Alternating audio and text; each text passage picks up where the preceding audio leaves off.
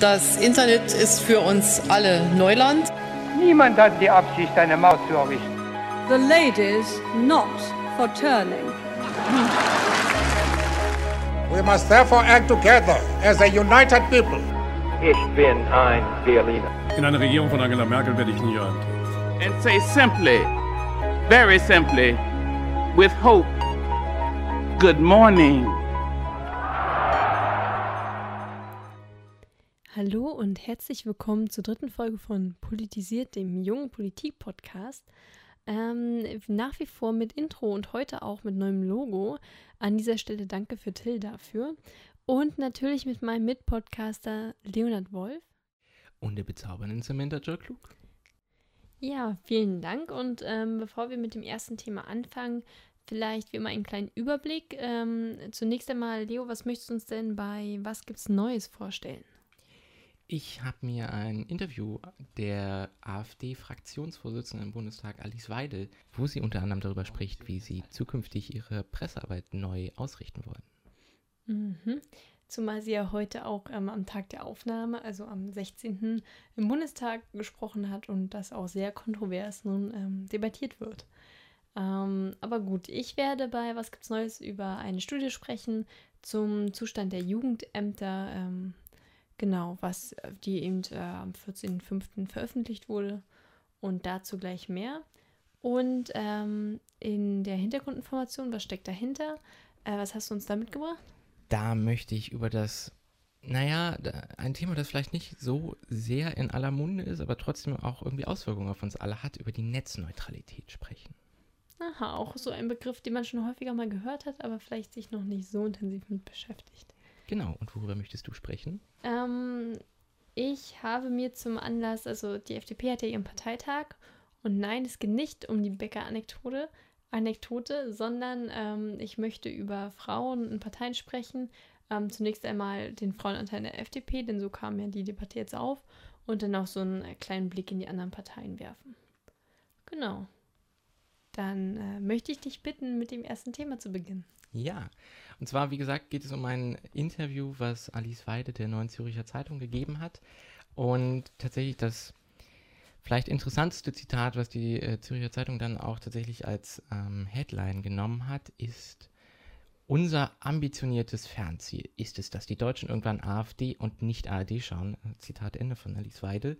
Und sie haben sich darüber so ein bisschen unterhalten, ähm, was denn ja, wie, wie die AfD doch tatsächlich, oder vor allem die AfD-Bundestagsfraktion auch, ihre, also um es sachlich zu formulieren, ihre Pressearbeit neu ausrichten möchte. Aber ich glaube, es geht gar nicht mal so sehr um Pressearbeit, sondern es geht vielmehr auch darum, ähm, tatsächlich die Menschen ungefiltert, ohne über die Presse zu gehen, äh, zu erreichen.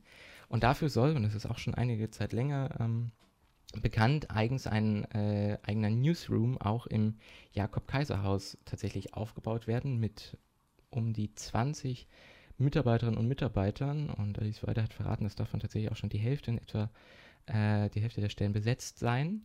Und das ist schon interessant. Also auch wenn man sich gerade tatsächlich die ähm, Zitate hier äh, in diesem Interview anschaut, dann ist da die Sprache von, von einem Art War Room, der aufgebaut werden soll, um Inhalte ungefiltert an den Mann zu bringen, wie äh, Christian Lütt, der AfD-Sprecher auch der Süddeutschen Zeitung mitteilte.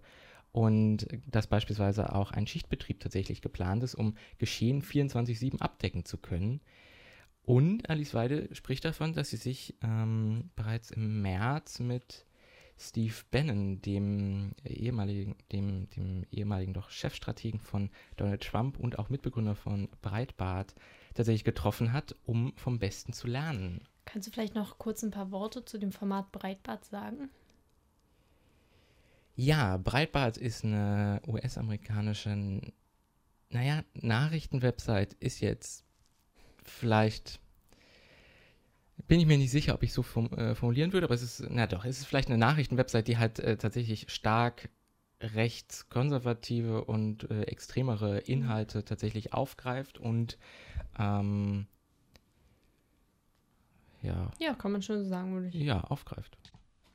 Ja, ähm, bei dem Newsroom, äh, vielleicht kannst du noch ein bisschen konkreter sagen, wie stellt sich denn das Konzept genau vor? Also wird es denn über eine Website sein, wo dauerhaft äh, was gesendet wird oder?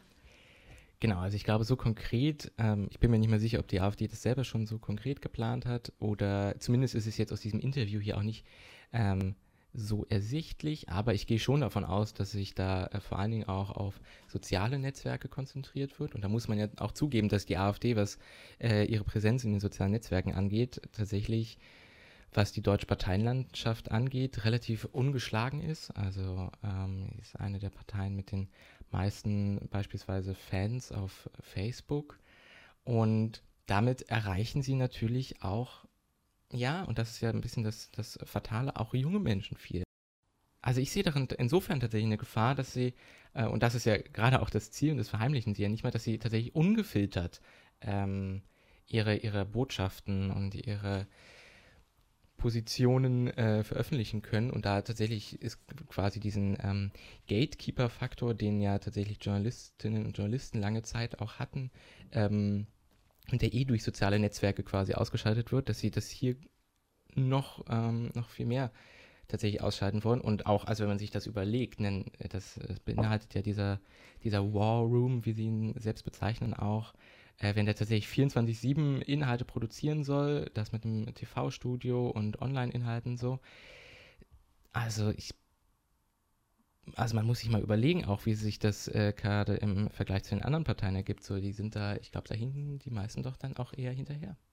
Ja, also ich finde es auch ähm, sehr bedenklich, gerade wie du schon gesagt hast, dass ja dann auch ähm, dieser Faktor ähm, Journalistinnen ähm, praktisch wegfällt ähm, und es so ungefiltert dargestellt wird. Allerdings passiert es ja schon im Netz. Hast du ja auch angesprochen mhm. in den Social-Media-Kanälen, dass dort eben schon Informationen verbreitet werden, die eben sehr aus einer Perspektive und nicht unbedingt gut recherchiert, würde ich jetzt mal behaupten, ähm, verbreitet werden.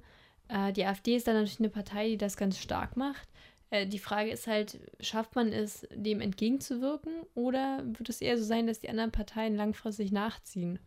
Ähm, weil, also ich denke, es wäre sinnvoller, wenn man es schaffen würde oder wünschenswerter, um es mal so zu formulieren, ähm, dass man es wieder ein bisschen zurückdrängt. Aber ich glaube eher, dass die anderen Parteien genauso versuchen werden, eine Online-Präsenz stärker aufzubauen. Ja, also ich würde auch mitgehen, dass es vermutlich schwierig ist, ähm, sie tatsächlich von diesem Vorhaben abzubringen. So, ich bin zumermaßen ein bisschen verwundert, dass sie jetzt doch tatsächlich auch so gefühlt schon relativ lange brauchen, um diese 20 Stellen zu besetzen. Das ähm, finde ich ganz interessant, aber wenn sie die dann zumindest voll haben, dann ähm, kann es ja zumindest dieser Betrieb vermutlich auch losgehen.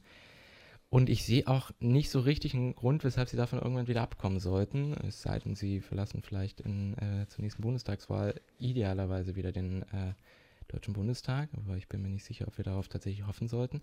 Und ich glaube auch, äh, dass die anderen Parteien vermutlich eher nachziehen werden. Aber ich bin mir nicht sicher, ob in diesem Maße, ähm, weil es das natürlich auch einen, mit einem sehr schwierigen ähm, Verständnis von Pressefreiheit einhergeht, wenn man sagt, okay, nee, wir, wir wollen gar nicht mehr ähm, mit der Presse groß reden, sondern unsere Inhalte selber quasi veröf produzieren, veröffentlichen. Und deswegen bin ich mir gar nicht so sicher, ob ich es so gut fände, wenn quasi auch andere Parteien da nachziehen. Ähm, also ich weiß nicht, ob wir von allen Bundestagsfraktionen jetzt tatsächlich quasi einen eigenen Fernsehsender benötigen, aber insgesamt würde ich diese, diese Entwicklung tatsächlich auch schon eher als fragwürdig bezeichnen und das auch nicht nur ähm, in Anbetracht der AfD.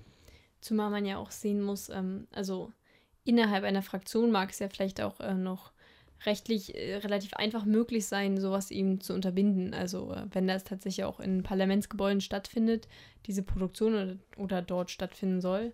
Ähm, wenn es aber dann darum geht, angenommen, es würde dazu kommen, dass es gesetzliche Regelungen gibt und das nach außen verlagert werden würde, würde man das Problem halt trotzdem nicht lösen. Also es ist auch sehr schwer, sowas ähm, gesetzlich zu regulieren, wenn es dann darum geht, dass natürlich auch eine Gruppe, ähm, die AfD nah ist, dann sowas produzieren kann, die dann unterstützt wird von der Partei AfD beispielsweise oder dann eben auch langfristig von anderen Parteien. Ähm, insofern ja schwierig. Ja, und tatsächlich, also was du auch gerade gesagt hast, die Frage ist, wenn es vielleicht irgendwie nicht mehr äh, erlaubt ist, dass die Fraktion das selber ähm, produziert. Ich habe mich dabei auch gerade gefragt, wie das mit der Finanzierung aussieht. Also mhm. sind das dann tatsächlich alles Steuergelder, die dafür verwendet werden? Oder wie geht das einher? So, das finde ich halt auch nochmal einen ganz spannenden Faktor, aber genau, ich könnte mir vorstellen, dass wenn es tatsächlich ähm, nicht mehr über die Fraktion vielleicht finanziert werden kann, dass es dann auch zu einem ganz schön teuren Unterfangen werden könnte. Ja, es klingt auch alles sehr aufwendig und ich weiß nicht, ob man sich darüber bewusst ist, ähm, wie groß dann der Aufwand tatsächlich ist, beziehungsweise ob man das nicht jetzt auch in dem Interview ähm, größer dargestellt hat, als man es im Endeffekt bewerkstelligen kann. Das ist ja auch mal die Frage, wo da ähm, irgendwie noch, wie groß der Abstand ist zwischen Wunschvorstellungen und dem, was dann auch kommen wird und der Realität entspricht. Das kann durchaus sein. Aber Sam, lass uns doch mal darüber reden, was du mitgebracht hast. Ja, ähm, ich habe auch was mitgebracht aus der Realität. Und zwar ähm, wurde am 14.05. in der Bundespressekonferenz von Katinka Beckmann, ähm, einer Soziologin von der Hochschule oder einer Sozialwissenschaftlerin von der Hochschule Konstanz, eine Studie vorgestellt zum Zustand der Jugendämter. Und ähm, zwar äh, geht es darum, dass sie über ähm, zwei Jahre hinweg 652 Mitarbeiterinnen aus ähm, 175 verschiedenen Jugendämtern interviewt hat. Ähm, und dabei kamen eben verschiedene Probleme zutage. Ähm, das größte Problem ist Personalmangel, aber auch eine ungenügende, Au ungenügende Ausstattung nennt sie als, ähm, als Ursache für ähm, Probleme. Und zwar ist es so, dass ähm, ungefähr 13.400 Mitarbeiter im allgemeinen sozialen Dienst arbeiten. Der allgemeine soziale Dienst ist eine Servicestelle für Einzelpersonen und Familien in persönlichen, familiären oder wirtschaftlichen Notlagen. So gibt es der Caritas an. Und ist praktisch ein ähm, kommunaler sozialer Dienst, der ungefähr 95 Prozent aller Fälle ähm, aufgreift, die eben auf Rechtsgrundlage des Kinder- und Jugendschutzgesetzes, ähm, ja, die darauf äh, zurückzuführen sind, die sich also um fast alle Fälle ähm, die die Jugendämter haben, behandelt. Und die haben ungefähr 13.400 Mitarbeiterinnen. Und laut dieser Studie bräuchten sie aber ungefähr doppelt so viele eigentlich ähm, bundesweit. Ähm, außerdem ist eben auch angegeben, dass zwei Drittel der Zeit der MitarbeiterInnen für ähm, die Dokumentation und nicht für die eigentliche Zeit mit den Familien aufgewendet wird. Und trotzdem ist es so, dass ähm, nur jeder fünfte Sozialarbeiter es schafft, die ähm, Gesprächsprotokolle während des Gesprächs oder noch am selben Tag auszufüllen. Und mehr als jeder zweite Fall bleibt mindestens eine Woche lang unprotokolliert. Und es gibt sogar Fälle, die gar nicht protokolliert werden.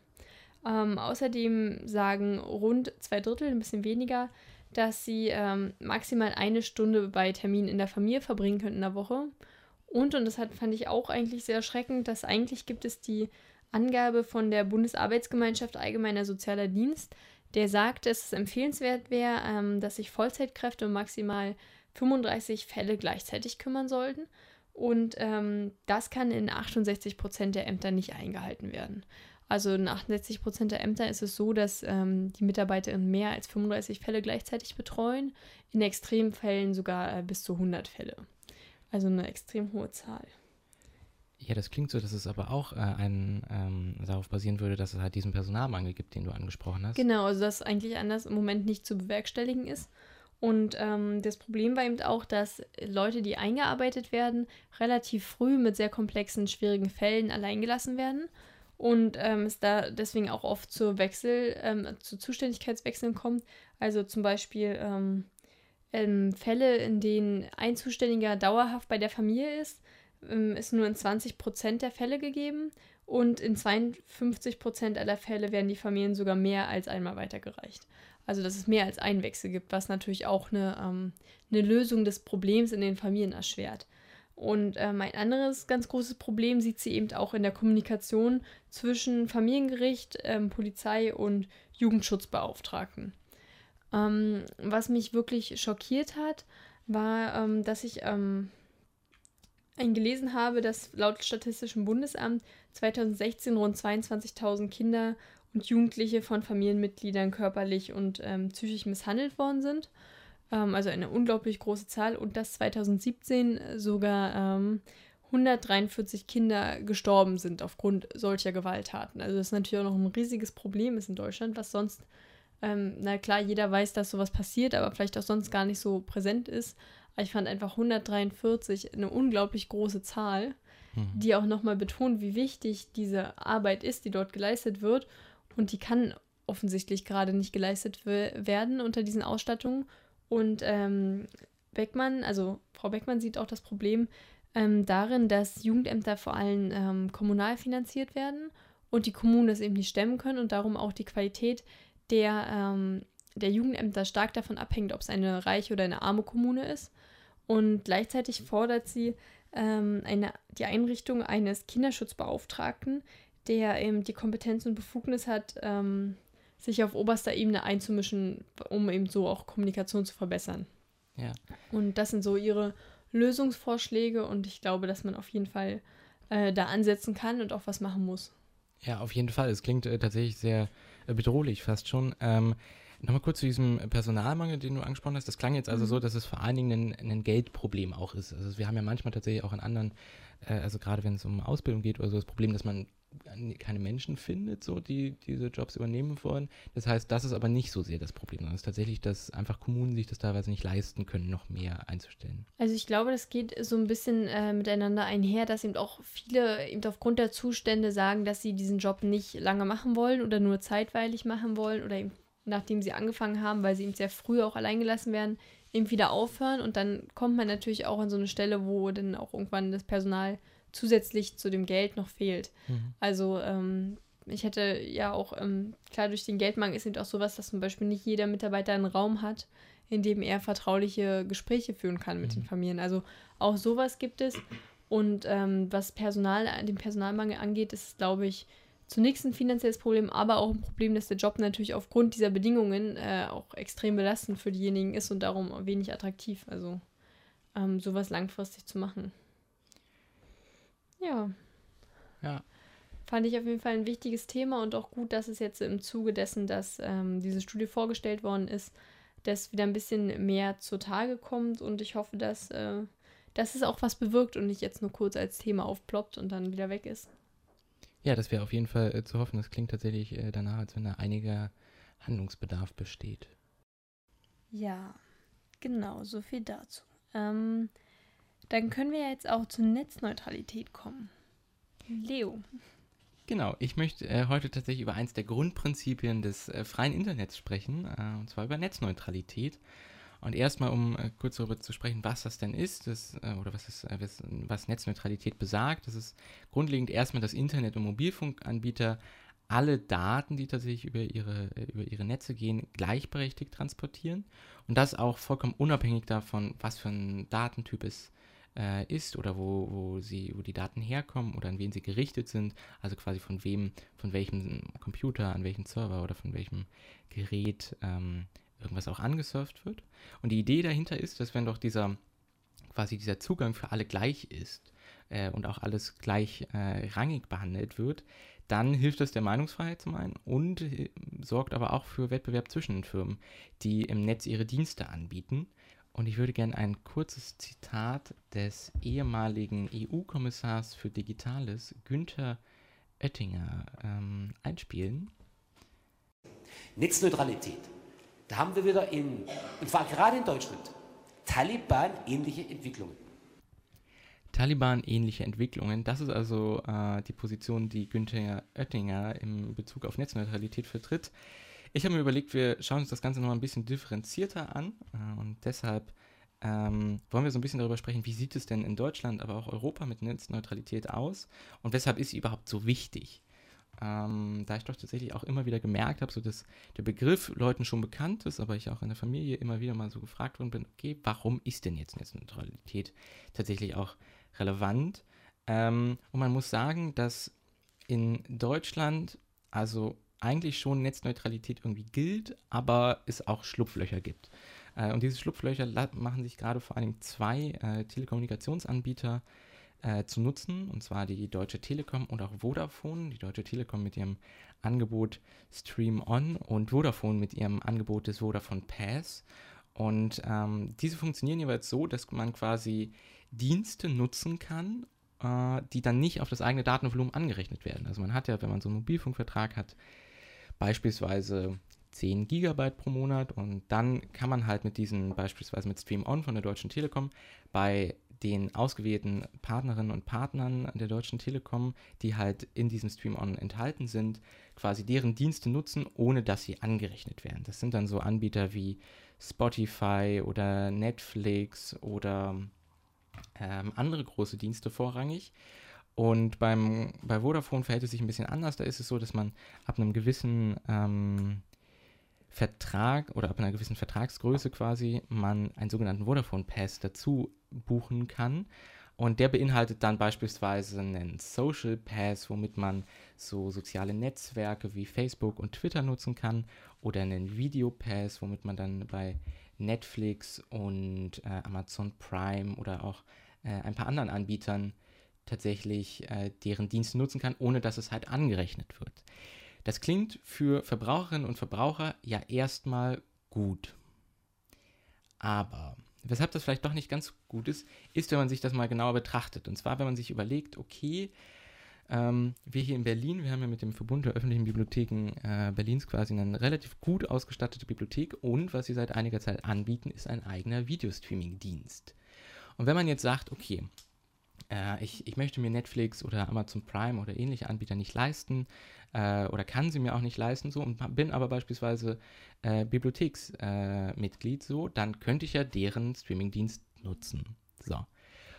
Und das Problem ist, dass ja quasi dieser Bibliotheks-Streaming-Dienst, der jetzt beispielsweise nicht in diesem Vodafone Pass enthalten ist oder meines Wissens auch keiner dieser Stream-On-Partner der, der Deutschen Telekom ist, dass diese also trotzdem angerechnet werden. Das ist ja dann also schon auch irgendwie ein Nachteil für diesen Dienst im Vergleich zu beispielsweise den großen Playern wie Netflix oder Amazon Prime, die enthalten sind.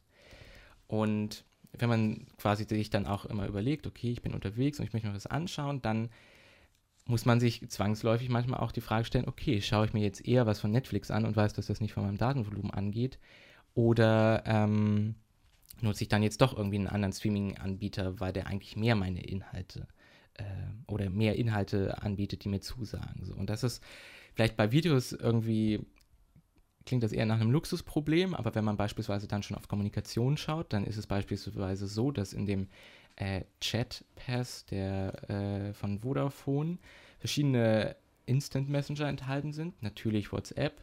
Ähm, aber was passiert, wenn ich beispielsweise regelmäßig vorbildlicherweise eigentlich Signal nutze, ein verschlüsselter Messenger, der ist dann nicht enthalten. Das heißt, diese, äh, diese Verwendung wird dann äh, doch angerechnet, obwohl es ja auch irgendwie ein Chat-Programm äh, ist, aber er ist halt nicht im Chat Pass von Vodafone enthalten. Zumal das ja sowieso schon äh, ein, ein, Business ist, ein Bereich, äh, also wo es einige Monopole gibt, eben, also sei es jetzt äh, Facebook, klar, also da gibt es halt einige mhm. große Player ähm, und die Kleinen haben es da sowieso sehr schwer, sich durchzusetzen. Und das würde eigentlich diese Monopol Monopolstellung von einzelnen Anbietern oder auch Oligopol wahrscheinlich eher ähm, auch bestärken. Also und es weiter erschweren, da ähm, neu irgendwo reinzukommen.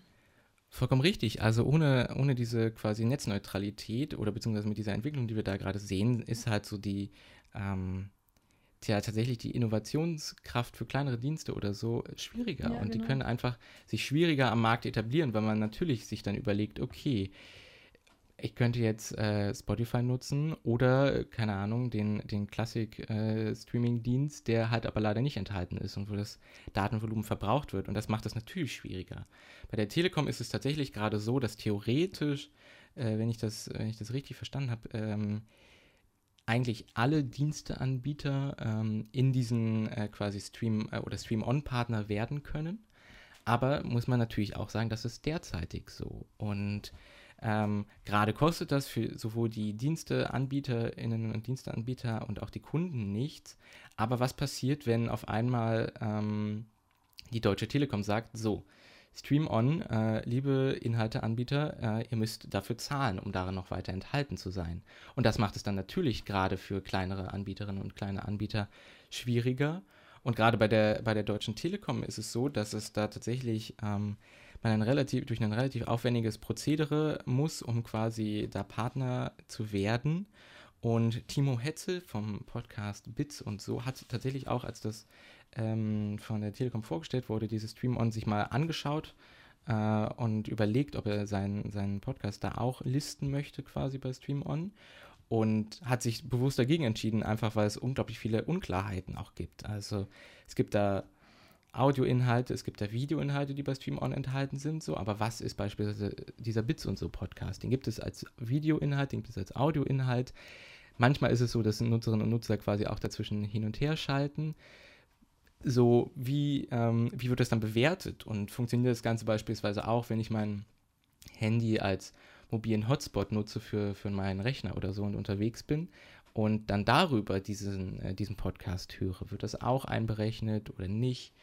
Und ähm, wie sieht es aus? Kann, können auch Dinge gedownloadet werden oder so? Das ist tatsächlich also quasi nicht nur für Verbraucherinnen und Verbraucher äh, langfristig ungünstig, sondern tatsächlich auch für die äh, Anbieter.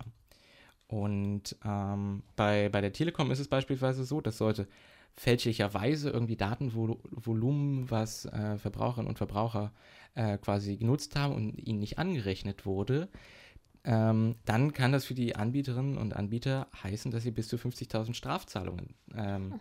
zahlen müssen. So. Und das ist für einen YouTube oder für einen Spotify äh, eher was aus der Portokasse, aber tatsächlich für so ein für Podcast-Produzentinnen äh, und Produzenten eher schwierig. Ähm, da habe ich zwei Sachen. Also einmal, ähm, wo dieses ganz, wo diese ganzen Formate ähm, Stream On eben aufkamen, ähm, da habe ich schon so ein bisschen von den Leuten gehört, die da so involviert sind in dem Thema, äh, dass sie das gefährlich finden und auch bedenklich. Aber mir hat auch so ein bisschen so dieses Öffentliche gefehlt. Und ähm, zweitens, weil du ja gesagt hast, dass es eigentlich bei uns gesetzlich schon ähm, Netzneutralität gibt, aber dass jetzt so Schlupflöcher sind.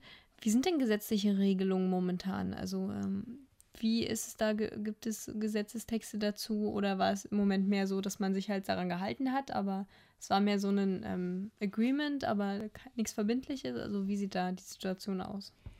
Ja, also tatsächlich, was diese öffentliche Debatte angeht, ich glaube, es ist einfach schon tatsächlich noch so ein also natürlich in der, in der Netzpolitik schon ein relevantes Thema, aber äh, gerade netzpolitische Themen sind ja meistens nicht so die, die öffentlichkeitswirksamsten, weil sie auch tatsächlich ja manchmal einfach schwer zu verstehen sind. So. Und ich würde auch jetzt nicht sagen, dass Netzneutralität äh, ein, ein, Thema ist, was sich sofort äh, die, die Quintessenz davon verstehen lässt und auch gerade, was es für gesellschaftliche Auswirkungen haben kann. Ähm, aber es gab natürlich schon Gegenstimmen. Also wenn man sich anschaut, der, der Chaos Computer Club hat das natürlich sehr stark gerügt, aber auch der Bundesverband der Verbraucherzentralen hat äh, Klaus Müller ähm, unter anderem auch tatsächlich gesagt, dass, dass diese Entscheidung der Netzagentur, denn wir haben in Deutschland eine Bundesnetzagentur mhm. und die sieht in solchen Angeboten eben keine Verletzung der Netzneutralität, ähm, dass die tatsächlich zu Lasten des freien Internets gehen und äh, gerade die Wahlfreiheit für Verbraucherinnen und Verbraucher kleiner werden und der Wettbewerb zwischen Diensteanbietern sich verringert. Und ähm, genau, ich glaube tatsächlich mit den, äh, was die gesetzlichen Grundes, äh, Grundlagen angeht, gibt es wie gesagt diese Bundesnetzagentur, die ähm, da Entscheidungen darüber trifft, ob das jetzt ähm, mit den Gesetzen einhergeht oder nicht. Und die hat tatsächlich auch schon äh, Dinge bemängelt bei diesen, bei diesen Formaten, sowohl bei Vodafone als auch bei der Telekom meines Wissens. Aber äh, genau, grundlegend hat sie sie anscheinend schon ähm, durchgehen lassen und äh, anscheinend ist es also ähm, so, dass es mit den äh, entsprechenden Gesetzen einhergeht. Okay, also ich habe jetzt gerade auch nochmal nachgeguckt, ähm, äh, also nur mal geschaut, so was findet man denn, wenn man jetzt Netzneutralität eingibt und ähm, es war wohl ein bisschen größer in den Medien auch ähm, dann im Zuge der Entscheidung in den USA äh, wo es eben das Ganze, ich sag mal, gelockert wurde. Genau, die FCC, die US-amerikanische Telekommunikationsbehörde, die hat das äh, vor knapp einem Jahr tatsächlich die Netzneutralität quasi abgeschafft und ähm, in, in diesem Rahmen ist das nochmal etwas größer geworden. Genau. Ähm, das ist vollkommen richtig und also natürlich wirkt es jetzt auch anhand der Beispiele und ich glaube auch anhand der Beispiele, die ich gebracht habe, vielleicht ähm, erstmal so, ja, irgendwie so ein Luxusproblem Videos, Musik und ähnliches, aber gerade was beispielsweise diese Kommunikation angeht oder auch freie Inhalte. Also was passiert, wenn beispielsweise auch Medienunternehmen äh, Partner werden in so einem, beispielsweise im Stream-On von der Deutschen Telekom und dann ist es halt vielleicht so, dass ähm, das Datenvolumen nicht verbraucht wird, wenn ich ähm, auf die Website der Frankfurter Allgemeinen Zeitung gehe, aber beim äh, Spiegel oder bei der Süddeutschen schon so. Und dann kann das natürlich auch dafür sorgen, dass wir uns einfach äh, Gedanken darüber machen, okay, welche Nachrichtenseite surfe ich denn jetzt an? Ja, also vor allem, ähm, ich meine, Klicks und, und Daten sind natürlich auch immer bedeutend, dann umso mehr äh, man davon hat und umso mehr äh, man im Vergleich zu anderen davon hat, äh, umso mehr Macht hat man natürlich auch. Und wie diese dann genutzt wird, das liegt dann nicht mehr in unseren Händen, sobald man es äh, einmal abgegeben hat.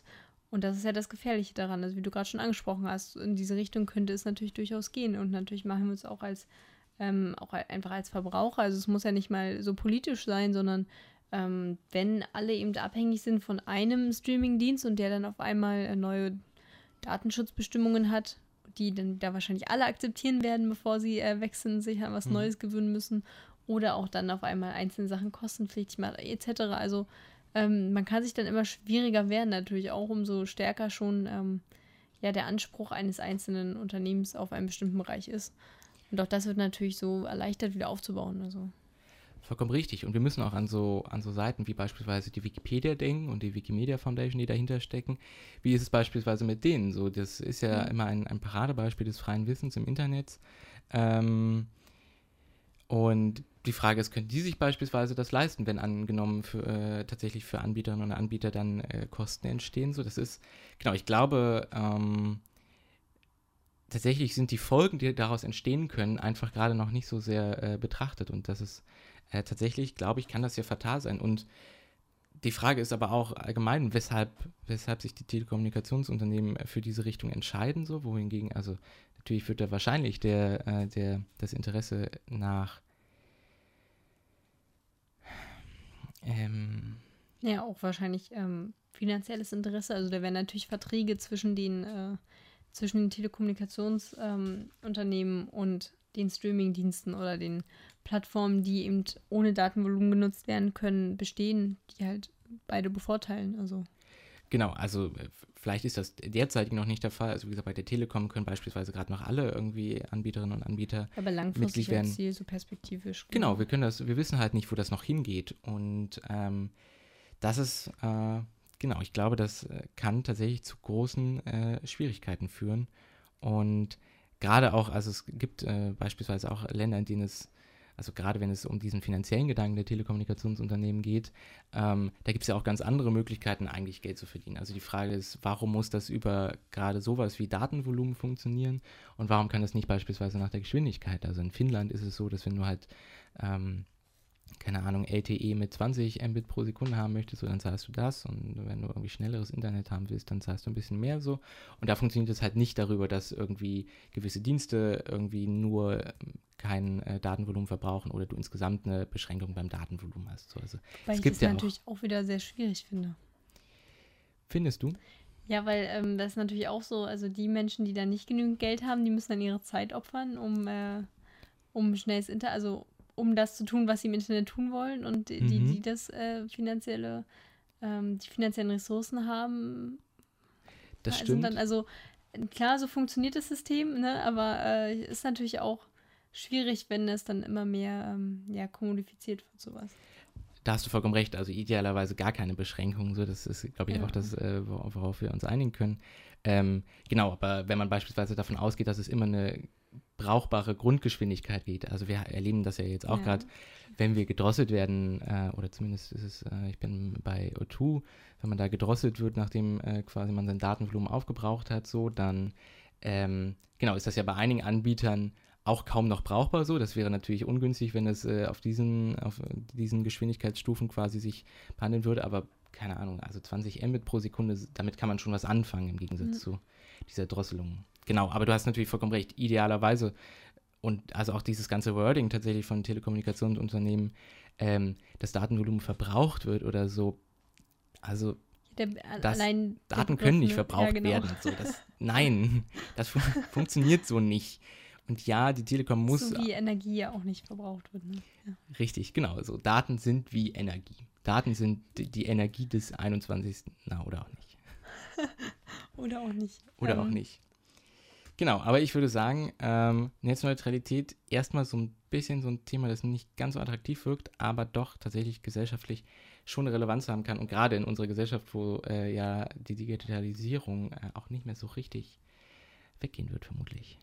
Ja, auch hoffentlich muss man sagen. Allerdings, wie es dann passiert, ist die andere Frage. Und wie du schon richtig gesagt hast, man muss es einfach auch an die Leute tragen und verständlich machen, was ist Netzneutralität, warum brauchen wir das, was bedeutet das. Und dann äh, kann man ja auch erst, wenn man so eine Awareness hat, dann schafft man es ja auch erst, ähm, ja, Sache, also Dinge einzufordern, wenn man dann eben auch äh, den öffentlichen Druck hat, sozusagen. Vollkommen richtig. So, was perfekt ist, weil ich jetzt nämlich sagen kann, dass man auch äh, einen öffentlichen Druck bräuchte, um mehr Frauen in Parteien, speziell im Bundestag, einzufordern. Denn ähm, wie schon gesagt, hat, äh, kam die Debatte im Zuge des FDP-Parteitages auf, in dem eben ähm, die FDP selbst ihr Problem angesprochen hat, dass sie zu wenig Frauen in ihrer Partei habe. Ähm, die FDP hat momentan, da muss ich kurz mal hier raussuchen, ähm, 21,88% Frauen als Parteimitglieder.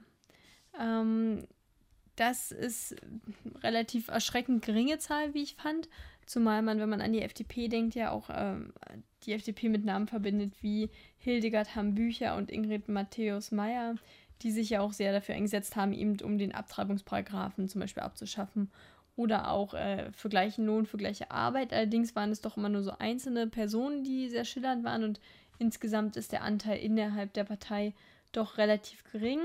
Ähm, so als Fun Fact am Rande, äh, Claudia Roth war zum Beispiel auch mal Mitglied der früheren FDP-Jugendorganisation Jungdemokraten bis, ähm, also 71 war das, glaube ich. Äh, fand ich nur ganz witzig. Insgesamt sieht man aber doch, dass ähm, auch bei den Neueintretenden es weniger Frauen sind. Also zum Beispiel nur von denen, die neu in die Partei eintreten, sind 18% weiblich. Und ähm, auch auf kommunaler Ebene sind nur 15% aller Funktionäre weiblich.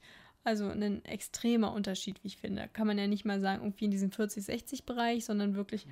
weit davon entfernt. Nicht mal ein Viertel äh, sind mit, also sind weibliche Mitglieder und ähm, wie gesagt nur 15% der Funktionäre auf kommunaler Ebene.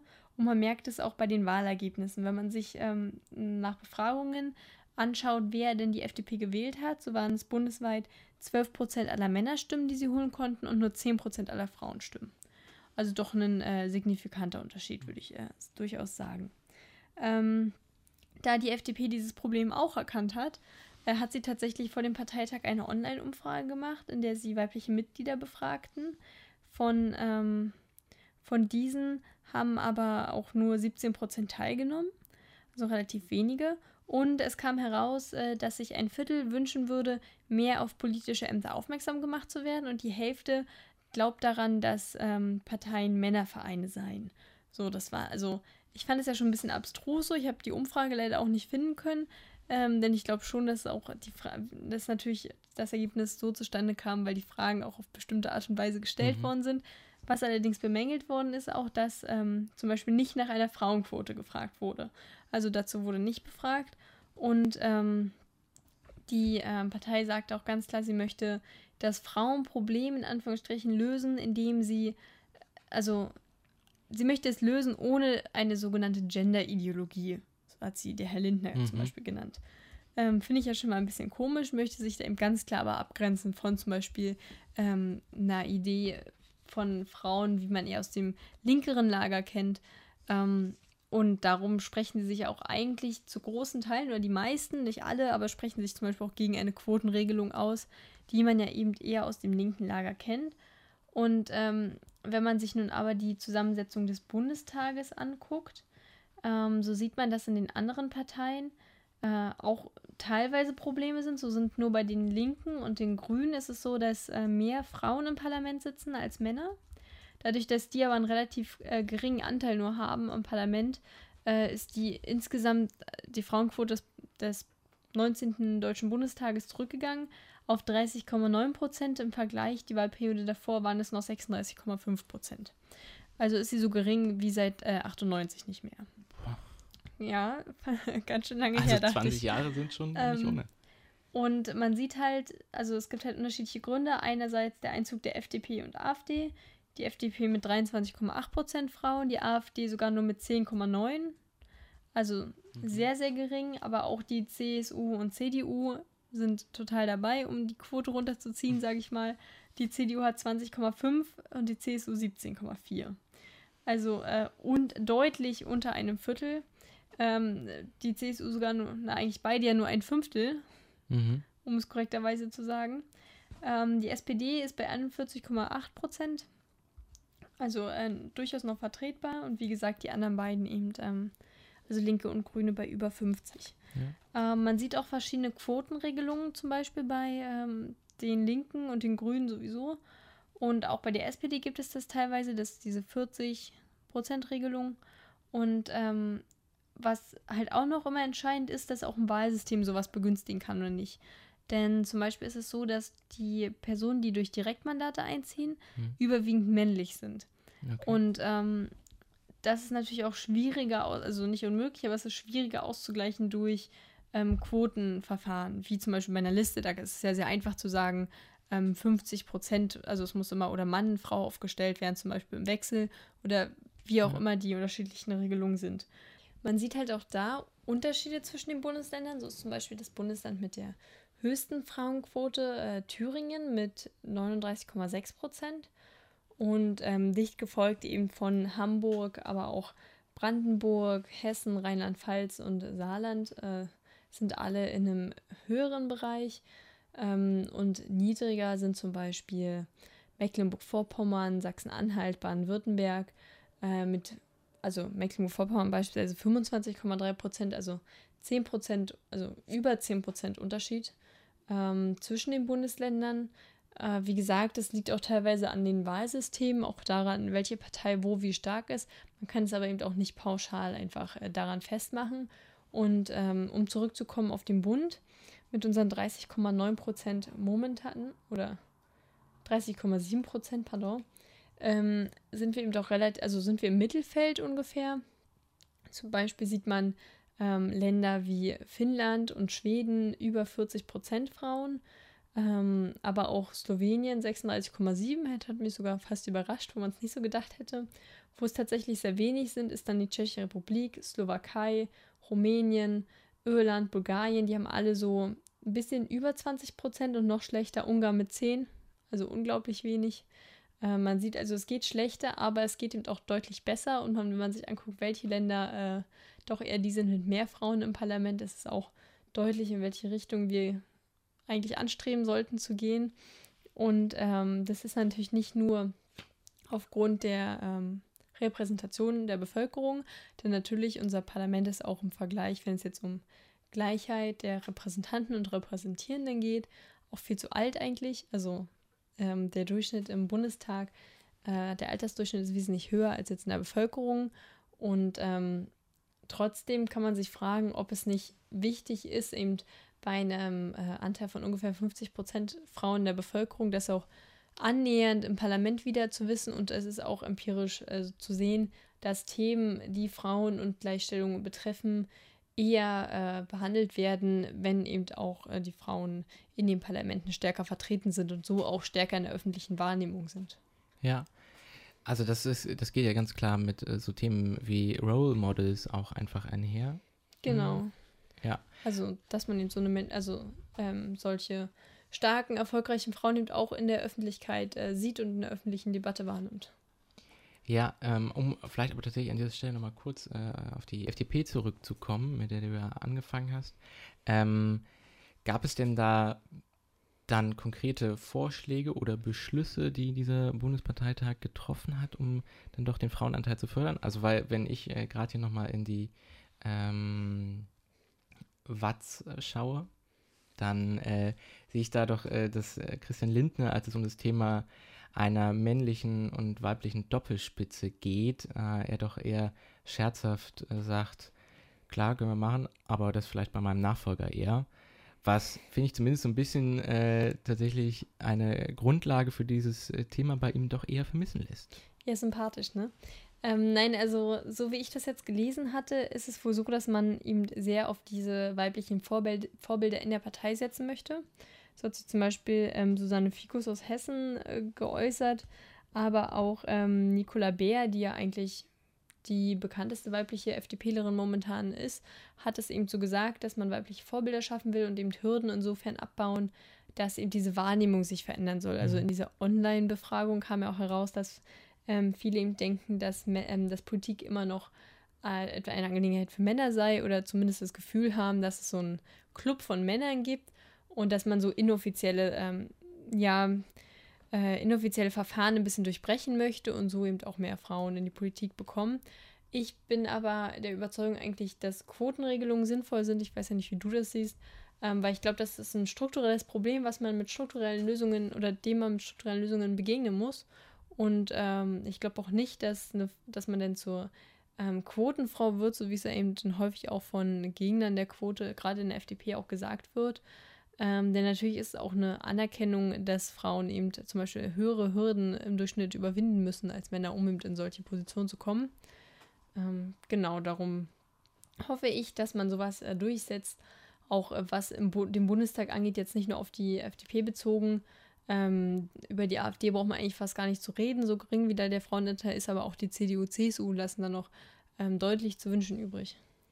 Ja, äh, genau. Und wie du sagst, das ist ja aber auch ein äh, komplettes, ähm, also das ist ja grundsätzlich ein grundsätzliches Problem der Politik. Also was mir da gerade auch einfällt, ist ja dieses, ähm, also dieses Narrativ, das es häufig bei Politikern gibt, die sagen, dass sie sich für ähm, die Stärkung von Frauen beispielsweise einsetzen wollen, dass dann häufig so ein Narrativ genutzt wird, ja, also seitdem ich eine Tochter habe oder irgendwie ähm, seitdem ich sehe, dass, äh, dass ähm, genau meine, meine Tochter irgendwie auch äh, benachteiligt wird oder so. Also dieses ähm, Narrativ ist ja doch tatsächlich verbreitet und man fragt sich, weshalb das eigentlich so häufig genutzt wird, weil idealerweise denken doch auch Politiker ähm, einfach auch die ganze Zeit daran, dass äh, ohne dass sie extra eine Tochter haben oder dass sie sehen, wie, wie es ihrer Frau geht, so äh, einfach daran, dass idealerweise so beispielsweise im Parlament ähm, tatsächlich die Gesellschaft vernünftig repräsentiert oder halt auch diese äh, Parteien,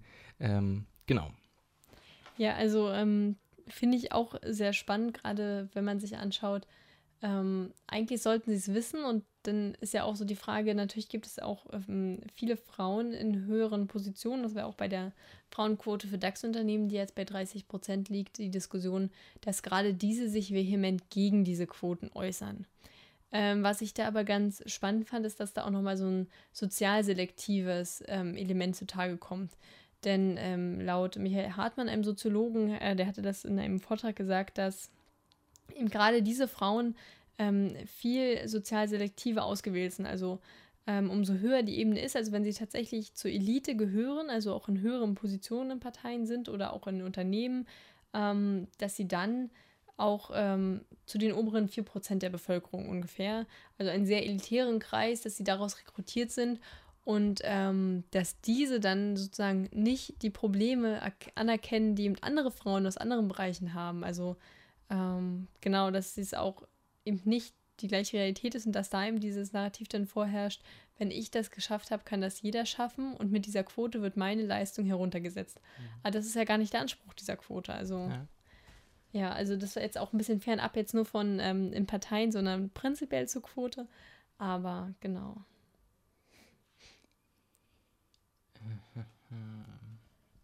Ja, hast du noch was zu dem Thema? Ja, äh, ich äh, schaue gerade etwas nach. Einen Moment. Ja, also ich habe gerade nochmal einen Blick hier in die Shell-Jugendstudie von 2015 geworfen, oder zumindest in die äh, Zusammenfassung davon. Und auch da kann man schon lesen, dass tatsächlich äh, männliche Jugendliche sich häufiger an Politik interessieren als weibliche.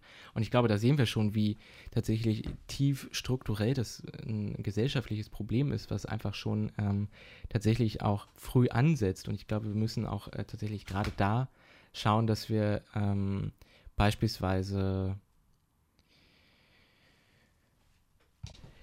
dass wir auch einfach tatsächlich schon frühzeitig äh, Rollenbilder in der Gesellschaft aufbrechen und dafür sorgen, äh, dass junge Menschen auch schon erfahren, dass äh, Politik für jede Person äh, ein relevantes und ein wichtiges Thema ist.